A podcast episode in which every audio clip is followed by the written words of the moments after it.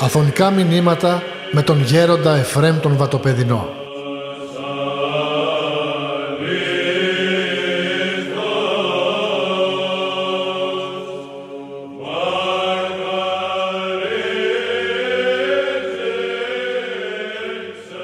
ήρθεν στη σκέψη μου ένας Αγιορείτης Άγιος που είμαι βέβαιος ότι αρκετοί από εσάς οι περισσότεροι δεν θα το γνωρίζετε. Ένας πολύ μεγάλος Άγιος, ο οποίος έζησε και στη μονή μας, ο Άγιος Ιωσήφ, ο Επίσκοπος Τιμισουάρας.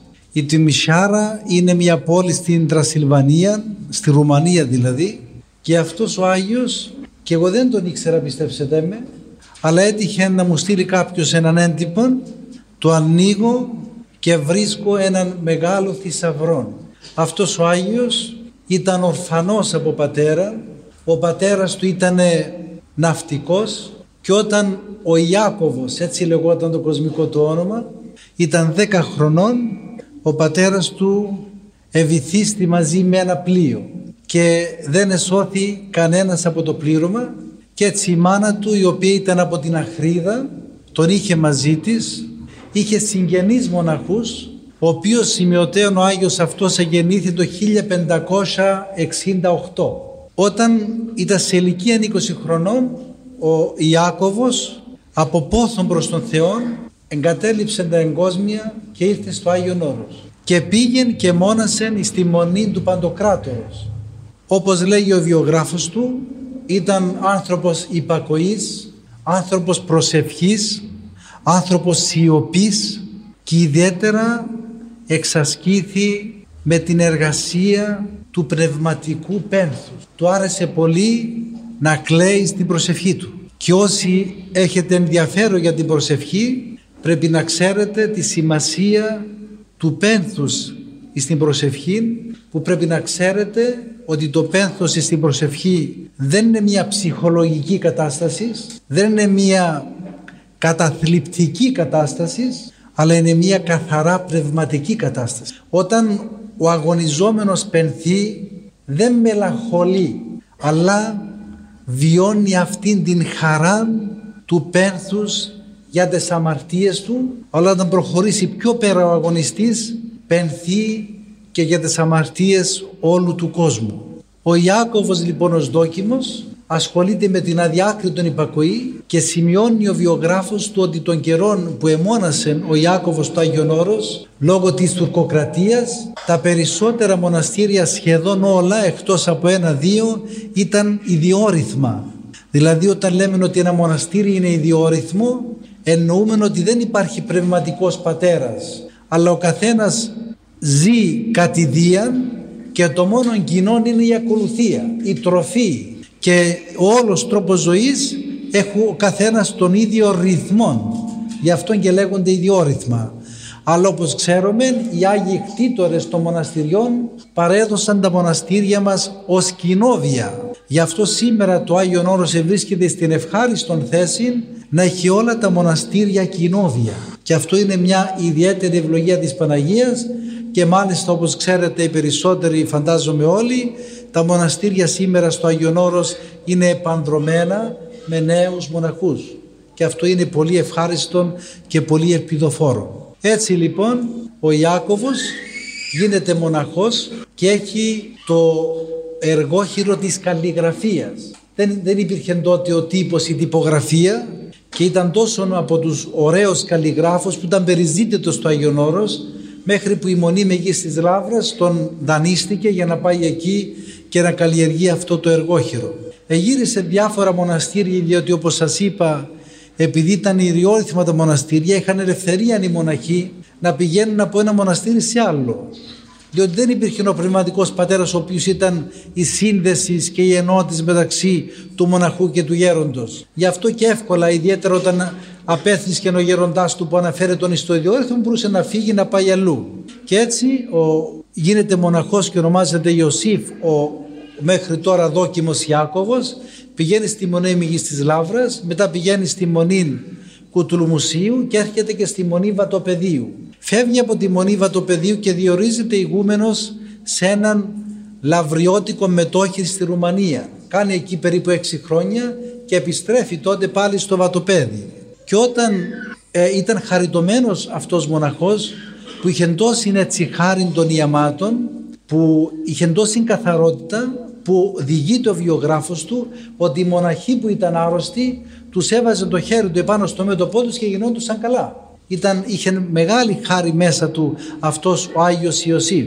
Ε, όταν ήταν περίπου 82 ετών και βρισκόταν στο βατοπέδι, ακούουν οι Ρουμάνοι στην Τιμιουσάρα ότι υπήρχε κάποιος ενάρετος άνθρωπος ιερομόναχος και το ζητούν από το Οικουμενικό Πατριαρχείο και παρόλο που ήταν 82 ετών δέχεται και χειροτονείται επίσκοπος και πάει να ποιμάνει την επισκοπή της Μισουάρας. Και οπωσδήποτε αυτός για να δεχθεί να πάει να γίνει επίσκοπος σε ηλικία 82 ετών φαντάζεστε σαν πνευματικός άνθρωπος δεν πήγαινε διότι έγινε κάποια ραδιοργία αλλά ακριβώς επληροφορήθη με την προσευχή του και εδέχθη πληροφορία από τον Θεό και άρα είδε ότι η απέτηση των ανθρώπων να τον καλέσουν να γίνει ποιμένας τους ήταν κατά Θεόν και βρίσκεται μέσα στο θέλημα του Θεού.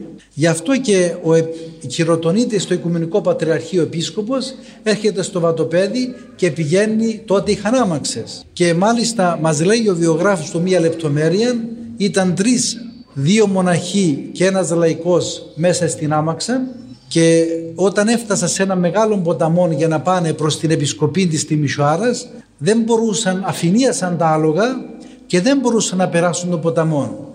Κατεβαίνει ο αμαξάς, τους, τα παίρνει από το χαλινάρι για να τα πάρει στο, στο ποτάμι, να πάνε να περάσει η άμαξα και αφηνίασαν τα άλογα και δεν μπορούσαν να πάνε. Κατεβαίνει ο, ο άλλος, ο διάκονος που ήταν μαζί του, που ήταν λεγόταν διάκονος Δαμασκηνός, ήταν Ρουμάνος αυτός και αυτός πάλι προσπάθησε να ημερέψει και να πάρει με το καλό τα άλογα, ήταν αδύνατο. Και τότε κατέβηκε το γεροντάκι αυτό και μόλις ευλόγησε και σταύρωσε τα άλογα, αμέσως σταμάτησαν το αφηνίασμα και πήγαν μετά σιγά σιγά και έτρεξαν και πέρασαν τον ποταμό. Και τότε λέει δακρύρωες αυτοί που τους συνόδευαν φιλούσαν τα ράσα του και έβλεπα διότι δυστυχώς και ο αμαξάς ευλαστήμησε την ώρα που δεν μπορούσε να πάνε τα άλογα και τότε αναγκάστηκε να κατέβει από την άμαξα ο ίδιος ο Άγιος Ιωσήφ να ημερεύσει τα άλογα διότι ξέρουμε πολύ καλά ότι ο άνθρωπος του Θεού έχει και μια ιδιαίτερη σχέση με τη φύση. Γι' αυτό το ζήσαμε και εμείς αυτό στον πατέρα Παΐσιο που πολλές φορές διέτασε μερικές κεφίδια και μερικά άλλα ερπετά τα οποία τα, ε, τα διέταζαν και πήγαιναν και ε, το έκαναν υπακοή και δεν θα ξεχάσω αυτό που μας είπε ο πατήρα Φιλόχιος, ο νυν Μητροπολίτης Μαυροβουνίου όταν ήταν ιερομόναχος, επήγαινε στον πατέρα Παΐσιον και του έχω και εγώ ένα φίλο και τον ονόμαζε Μπαγιούμ. Λοιπόν ήταν ένα φίδι και του λέει Μπαγιούμ και αμέσως ήρθε και ψήρισαν το κεφάλι του του λέει: Ξέρεις ποιος είναι αυτός; και έκανε την ουρά του. Α, τη φύγε τώρα και έχουμε κουβέντα. Και έφυγε. Δηλαδή να ξέρετε ότι οι ενάρετοι άνθρωποι έχουν μια άλλη σχέση με τη φύση. Έχουν μια άλλη κοινωνία. Δηλαδή φτάνουν στην προπτωτική κατάσταση, δηλαδή στην κατάσταση που είχε ο Αδάμ προτού να αμαρτήσει. Έτσι λοιπόν πηγαίνουν προς την Τιμισουάρα.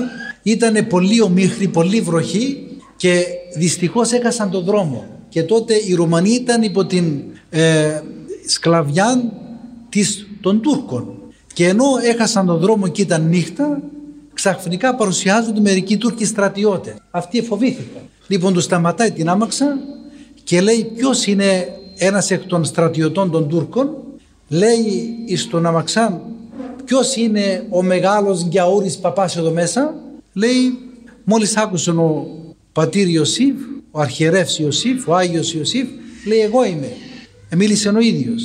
Τότε τον είδε με σεβασμό και αυτός ποιος ήταν νομίζετε; Ήταν κάποιος Τούρκος αγάς ο οποίος είχε ένα χαρέμι και μία από τις παλακίδες του ήταν τρεις ημέρες ήταν κυλιοπονούσε και δεν γεννούσε και βλέπει στον ύπνο της κάποιον άγγελον και της λέει υπάρχει κάποιος αρχιερέας των Ρωμιών ο οποίος είναι Άγιος άνθρωπος να πάει να το βρείτε τώρα πηγαίνει προς την Τιμιουσάρα και μόνο να περάσει αυτός έξω από το σπίτι σας θα γεννήσεις. Λοιπόν, τον κάλεσαν, του είπαν ότι πρέπει να πάει πίσω και σημειώστε για να πάει πίσω, για να φτάσει εκεί που ήταν το χαρέμι του Αγά, ήθελε 48 ώρες δρόμο. Ο πατήρ Δαμασκηνός που συνόδευε τον Άγιον Ιωσήφ λέει δεν θα πάμε. Γέροντα του λέει κουραστήκαμε, δεν μπορούμε να πάμε πίσω. Λέει σταματήστε. Εγώ θα πάω πίσω του λέει. Όποιος θέλει με ακολουθήσει. Εφόσον ήρθαν και με βρήκαν και με παρακαλούν και μου στέλνουν μήνυμα ότι άγγελος κυρίου δεν εφανεδόθη στον ύπνο της κοπέλας που κυλιοπονά. Και εγώ θα πάω πίσω. Και πήγε πίσω και ακριβώς μόλις επέρασε να παίξω με την άμαξα, εγέννησε η κοπέλα αυτή. Και βλέπει κανείς την εσπλαχνία του Θεού και την πρόνοια του Θεού για τα πλάσματά του. Και πρέπει να σας πω ότι αυτό το παιδί που γεννήθηκε μετά του είπαν την ιστορία πως γεννήθηκε, γνωρίζει την Ορθοδοξία και μετά όταν γίνεται ενήλιξ γίνεται Ορθόδοξος και γίνεται Επίσκοπος και είχε Άγιον τέλος.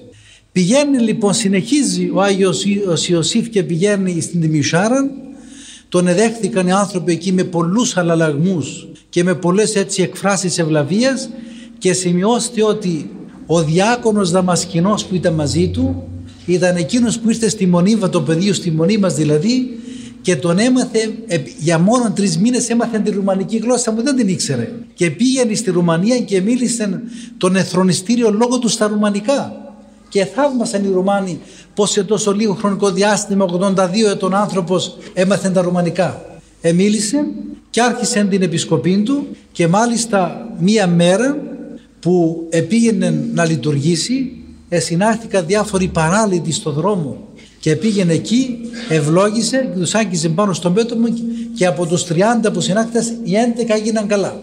Να σας πω μία περίπτωση που είναι πολύ σημαντική ενώ λειτουργούσε ο Άγιος Ιωσήφ σε μια εκκλησία πιάνει μια μεγάλη φωτιά.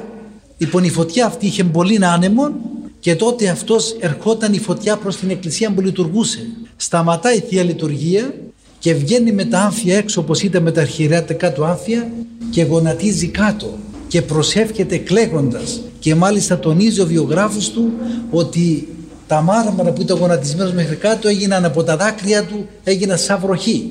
Λοιπόν και αρχίζει μόλις σε προσευχήθη αρχίζει μια μεγάλη βροχή καταρακτώδης ενώ ο ουρανός ήταν πεντακάθαρος σταματάει ο αέρας και αυτός και σταμάτησε η φωτιά και δεν βράχηκαν τα άφια του ούτε ο ίδιος καθόλου παρόλο που ήταν γονατιστός και προσευχόταν για να σταματήσει η φωτιά. Και μάλιστα όταν ο ίδιος ήταν η ώρα του θανάτου του και πρέπει να σας πω ότι εκοιμήθης σχεδόν 90 ετών 89 χρόνων ε, τρία χρόνια πρωτού σταμάτησε την αρχιερατική του ποιμαντική και απεσύτησε ένα μοναστήρι και όταν, έβγαζε τον, τον, όταν έβγαλε κάποιος τον τάφο και έκανε την πλάκα, ευλαστήμησε. Και τότε όταν τον έφεραν σαν λείψανο δεν μπορούσε να μπει πλάκα, ήταν τόσο βαριά. Και τότε ο ίδιος εθυμήθη ότι ευλαστήμησε, γονάτισε, ζήτησε συγγνώμη και τότε η πλάκα που τον έθαβαν άρχισε να ελαφρύνει και κατόρθωσαν και την έβαλα στον τάφο του.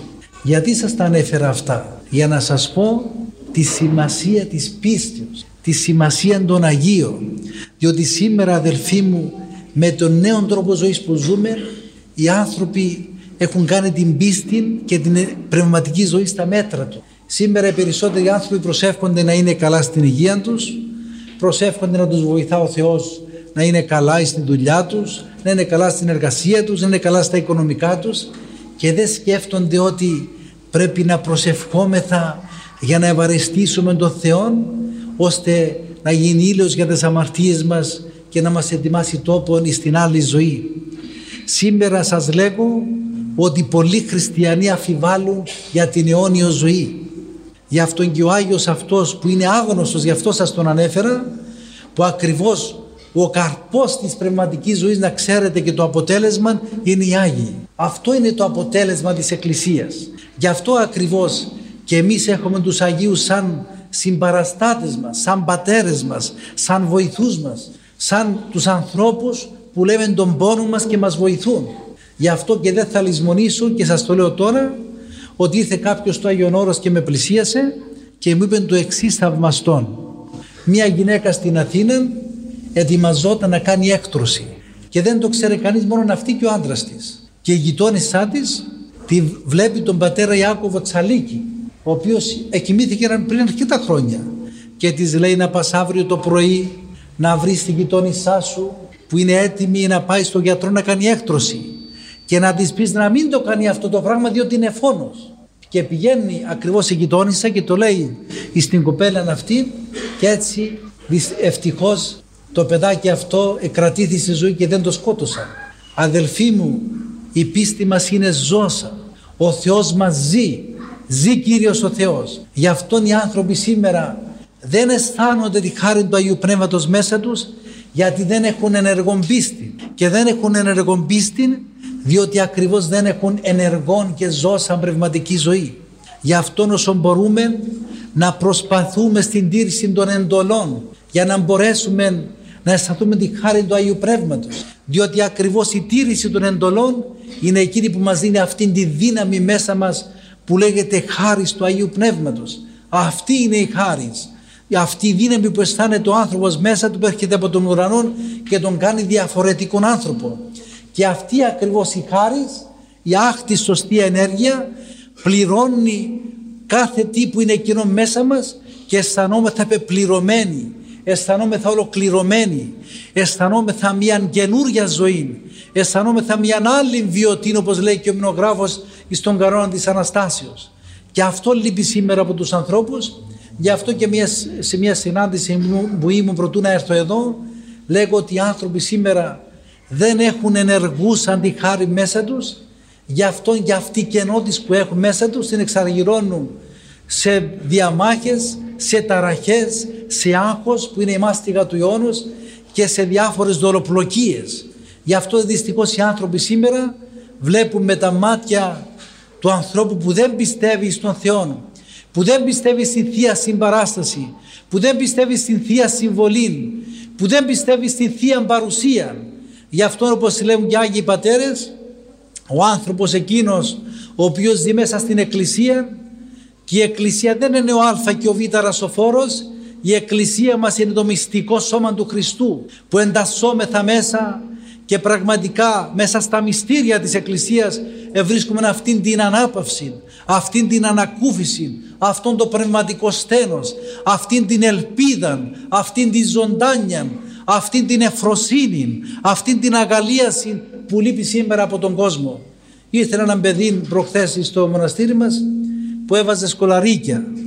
Τον είδα στην αυλή, του λέω παιδί μου γιατί βάζεις σκολαρίκια και τι μου απαντά νομίζετε; Μου λέει έχω κάποιον κενό μέσα μου και με αυτό λέει ικανοποιούμε και εκφράζω αυτό που μου λείπει. Του λέω παιδί μου αυτή είναι μια ουτοπία.